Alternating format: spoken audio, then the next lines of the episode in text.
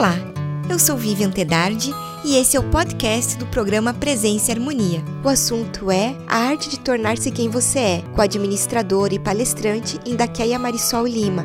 Acompanhe. Indaqueia, que bom ter você aqui de novo com a gente no programa Presença e Harmonia. Seja bem-vinda. Muito obrigada, Vivian. O prazer é todo meu. Obrigada. Indaqueia, atualmente a gente tem falado muito na expressão empoderar, ou empoderar-se, né? Tem tomado espaço, então, em vários discursos. Você poderia nos falar um pouco sobre o significado desse empoderamento nas nossas vidas? Bom, o poder tá, está no ar, né? principalmente a questão de, do ser humano estar buscando o poder de transformação. É, poder tem a ver com você tomar rédeas da sua vida.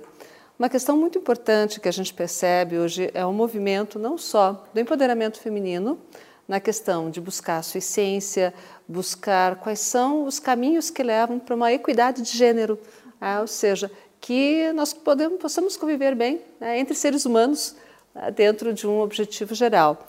Também a gente percebe muito essa questão da busca do poder para a realização dos sonhos.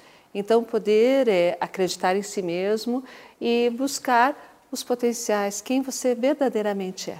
Sim. E essa relação, então, do empoderamento da própria vida, ela interfere na nossa relação com o trabalho, com o dinheiro, com o sucesso? Ela interfere bastante, Vivian. Principalmente a primeira questão no, no pessoal é em relação à nossa postura. A postura física já muda. Quando a, uma pessoa ela observa o poder e ela se empodera, ela fica com uma postura mais ereta. A postura comunica mais segurança, eh, ela busca, não tem medo de confrontar, principalmente nós brasileiros, a questão do conflito. Né? 80% dos problemas organizacionais são de conflitos e pessoais também, porque nós encaramos que o confronto é uma briga. E o confronto não, é apenas eu mostrar uma outra faceta de uma mesma situação. Então a gente percebe que quando a pessoa se empodera, ela busca se fazer entender. E aí as relações são mais harmônicas. Sim. E nossas conquistas, inclusive as nossas conquistas financeiras, elas refletem diretamente no nosso estado de espírito? Reflete bastante. E a questão do poder, é, a gente fala, é sair do banquinho do passageiro, de novo a, metáfora do motorista, e assumir a, a posição de motorista da sua vida. O que, que isso significa? A gente dirigir a nossa vida em todos os aspectos, seja no aspecto físico, com as decisões que a gente toma no dia a dia, até a decisão de acordar de manhã, é, seja no aspecto emocional, qual é a qualidade dos relacionamentos, o que, que são relacionamentos saudáveis, o que, que é importante para mim. Na qualidade mental, filtrando o que eu leio, o que eu busco, né, o que eu, eu gosto de ver, e principalmente na qualidade espiritual, que é o sentido da vida. Ter o poder é você perceber é, o que, que eu estou fazendo aqui nesse planeta, tá? dentro das minhas várias opções em todos os significados. Como coach, eu tenho percebido que as pessoas buscam muito é, saber qual que é a posição, né? estão questionando. E nesse questionar, a incerteza ela afeta mesmo as nossas relações. E quais mecanismos ou armas podem nos ser úteis na empreitada de descoberta da nossa própria história? Bom, aí eu deixei para falar um pouquinho agora, vou falar um pouquinho dos contos de fadas e também falar da questão até do poder do dinheiro. Né? É, as histórias, elas nos movem porque a partir do momento que eu ouço, que eu vejo uma história, a imagem mental da história, a metáfora, ela comunica com o nosso cérebro direito, com o cérebro límbico. Então, muitas vezes não é a própria história em si que gera uma, uma ação, mas sim a reflexão que ela tem, qual é o significado dessa história na minha história. Quando a gente fala dos contos de fadas, eles são é, muito importantes no nosso processo de individualização, principalmente porque lá tem os conceitos, tem é, as questões do, do que é importante, do que é possível. Quando os contos de fadas são aliados à vida financeira, é muito interessante. Tem o conto de fada das princesas em relação à vida financeira. Então, para te dar um exemplo, a Bela Adormecida. Quando você assume o teu poder, você não fica esperando que alguém vai te acorde, te dê o poder e te liberte. A partir do autoconhecimento, você olhar para dentro de você, você busca o poder da tua vida. Então a gente fala na vida financeira, bela adormecida, acorda, está na hora de você tomar consciência das coisas, né? E cada conto trabalha de uma forma. A Caixinhos Dourados, a Rapunzel, quando ela acredita que ela pode se libertar, a própria Cinderela, que arruma todas as coisas. Então, nós temos um trabalho bem bacana. Quem estiver assistindo o programa né, vai é, receber o e-book. No e-book tem os 10 contos de fadas e o que, como você pode é, administrar a sua vida financeira. Como que eles podem, então, mostrar para a gente o caminho, trazer uma reflexão a respeito? Sim. E a autoestima, ela é fundamental para nós nesse processo? Ela é fundamental, porque quando a gente nasce, a gente busca as referências que nós temos, os nossos modelos, que primeiro começa no seio familiar, os pais, as mães, uh, que estão à volta, né? Não só os, nós temos vários pais e várias mães, né? No mundo, as figuras de autoridade que representam, e aí nós nos espelhamos com modelos daquilo que a gente acredita que seja uma pessoa ideal. Então eu acho, nossa, eu acho bacana essa pessoa, então deixa eu me espelhar. E muitas vezes nós tomamos uma decisão imatura. Esses espelhos mudam e a gente fica com essa questão dos espelhos antigos. Então, a autoestima é importante para poder perceber que eu tenho coisas positivas, as qualidades, né, os potenciais, e também tenho pontos de melhoria. A questão da luz e da sombra, mas que a sombra é importante e esse equilíbrio é fundamental. Muitas vezes, ah, tem algumas situações da vida, quando a gente passa por algumas adversidades, as pessoas focam muito só a sombra, só o que é inadequado, e isso faz com que a gente perca potência. Então, a autoestima adequada ela é importante para que a gente possa perceber quais são os nossos pontos fortes, como é que a gente pode levá-los para tornar a vida mais leve, a vida mais feliz. Sim.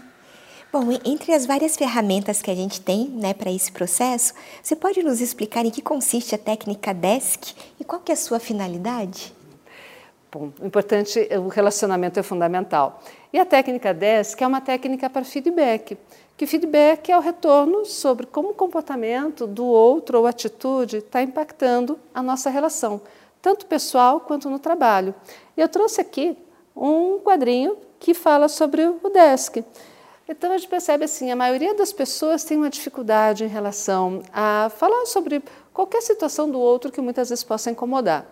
Então o D é descrever do desk. Então fatos e dados. Já tem o ditado contra fatos não argumentos. Então para que a pessoa que esteja recebendo não encare como um julgamento ou perceba, puxa vida, acontece determinada situação, vamos supor uma pessoa é ríspido com, conosco, a gente não gosta, mas como é que a gente vai dar esse feedback? Você falar, ah, você foi ríspido, você foi rude, é um julgamento. Então, preciso falar ontem, quando né, você me atendeu, você levou teu tom de voz. Aí eu estou dando elementos para a pessoa lembrar. Então, o primeiro fato é descrever. O foco sempre é fatos e dados. O E é de expressar. Eu preciso expressar qual foi o impacto, qual o sentimento que isso aconteceu. Então, ao pessoa ser ríspida, por exemplo, eu posso dizer: olha, isso me deixou constrangida, ou isso causou certo embaraço, tá? para que a pessoa possa perceber que a atitude dela gerou uma reação. Aí eu sugeri, a gente sugerir que tipo de comportamento pode ser adquirido ao invés daquele comportamento inadequado que muitas vezes não deu resultado. Por exemplo, a gente pode perguntar assim: quando você se sentir estressada, vamos supor que o estresse levou essa pessoa a ter essa decisão de ser ríspida. Então, eu posso, olha, quando você se sentir estressada, que tal você usar a técnica de respiração, contar até três primeiro, né, respirar, e depois você procurar ouvir. E aí, eu tenho que colocar as consequências. Qual é a consequência dessa mudança de comportamento? Todas as vezes que a gente muda, a gente não muda simplesmente por mudar, a gente muda com algum benefício. Então, por exemplo, se eu perceber que o benefício é eu ter um relacionamento mais saudável, eu poder me comunicar de forma mais efetiva e que as pessoas envolvidas na relação, elas querem realmente o meu bem e o crescimento, com certeza eu vou mudar o comportamento. Então, essa é uma técnica, Vivian, que eu utilizo muito com coaching, tenho utilizado muito no meu trabalho né, de consultoria com as empresas e pessoalmente. Em família é muito bacana porque aí a gente sai do DR, né, de discutir a relação, para um feedback claro, objetivo e assertivo. Sim, que a finalidade é a gente melhorar mesmo as, os nossos, as relações que nós temos. Sim, com certeza. E até as crianças fazem, é bem interessante. E é possível utilizar-se de técnicas de coaching para assumir a liderança da própria vida, além do desk que você já comentou com a gente? Sim, com certeza. Tem uma outra ferramenta muito bacana que se chama Stop, que é pare. Tá? Muitas vezes a gente pode se perceber em situações da vida onde, quando a gente viu, a gente já tomou determinada situação. Ou falamos alguma coisa é, inadequada, ou a gente reagiu de forma muito é, reativa mesmo, né? Teve uma situação, em vez de a gente parar, pensar, a gente já reagiu. Então, o stop, ele é uma técnica bem bacana. É, ela veio através do tênis, né? Timothy Galway, que é, foi um tenista e ele fazia coaching e ele usou essa técnica para para a gente poder parar e perceber o que está acontecendo antes de tomar uma reação. Então, por exemplo, acontece uma determinada situação que te tira do sério, então antes de você reagir, opa, para, dá um stop. Então, S é step back, em inglês.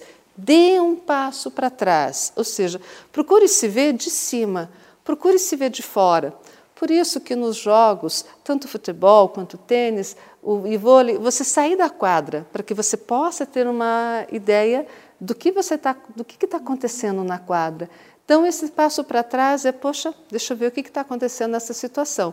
Será que a pessoa está querendo dizer isso mesmo? Será que eu estou entendendo direito?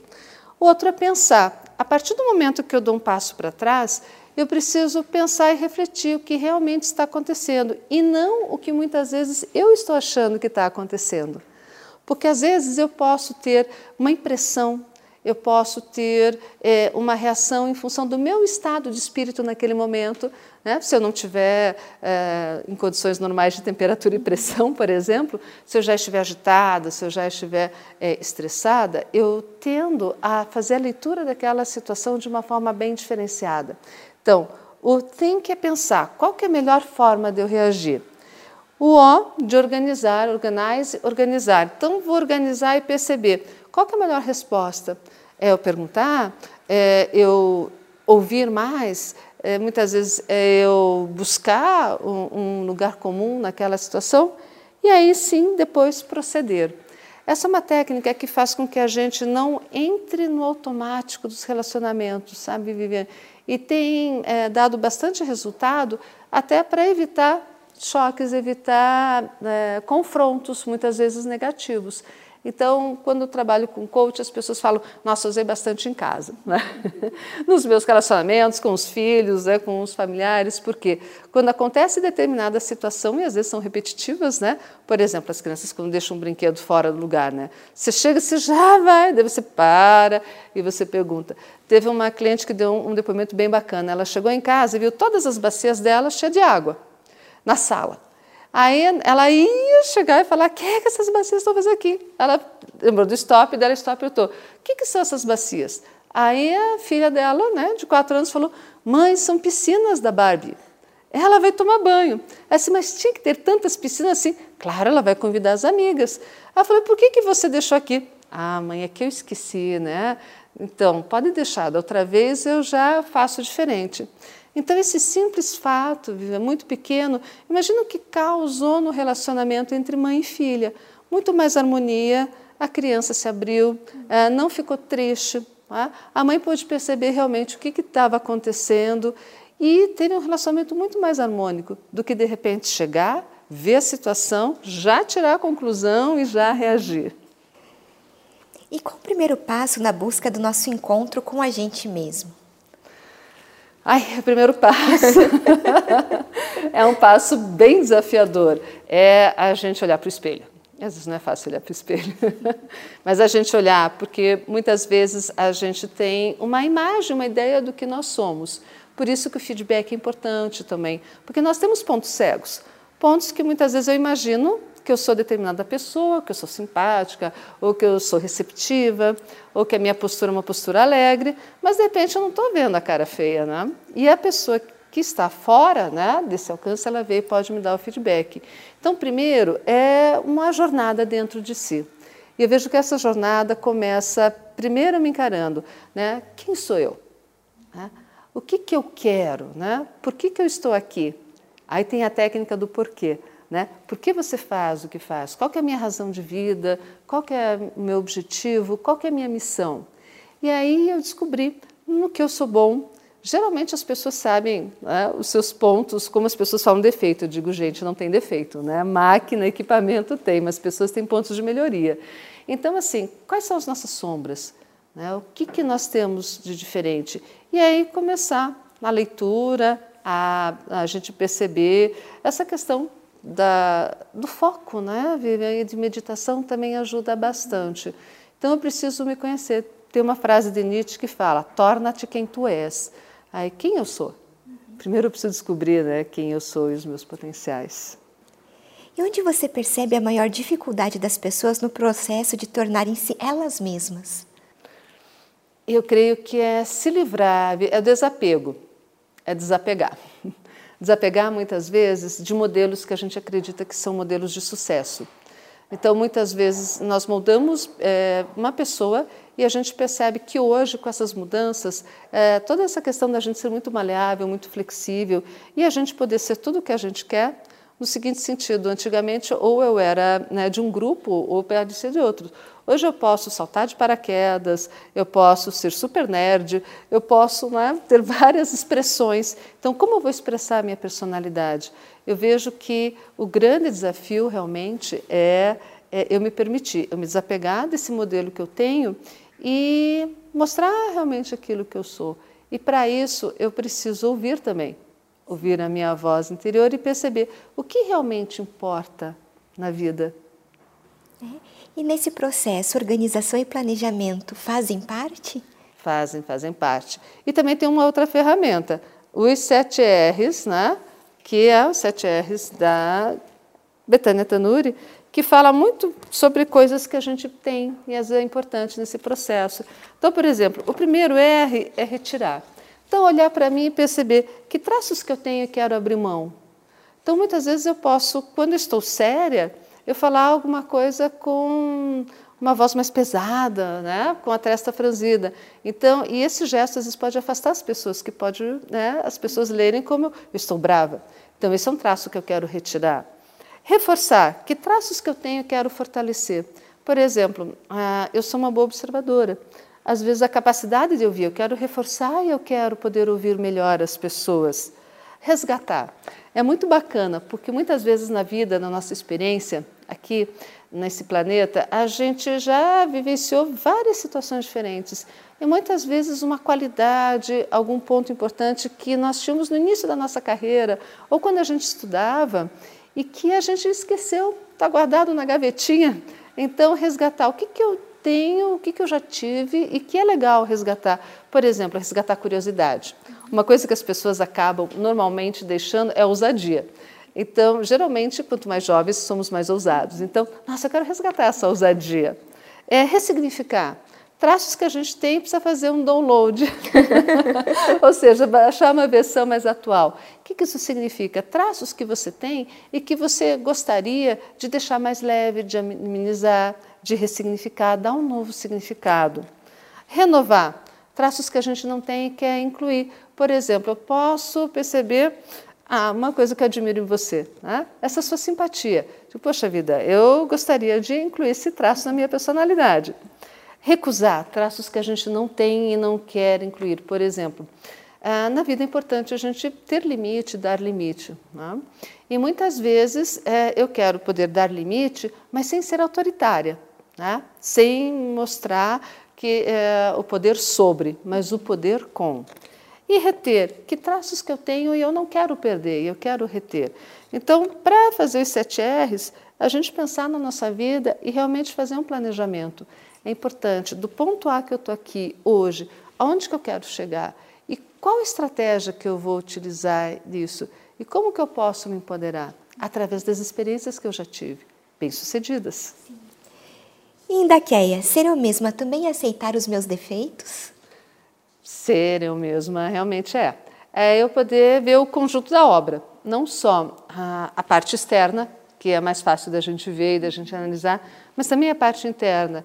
E nisso, quais são as coisas que eu faço bem, que eu gosto, que são meus potenciais, e principalmente aquelas questões que não fazem parte eu digo assim, eu brinco muito, não fazem parte do meu show, ou seja, são coisas que eu não consigo né, desenvolver e às vezes são coisas que elas são complementares como a sombra, mas como é que eu posso conviver com ela sem que ela me atrapalhe?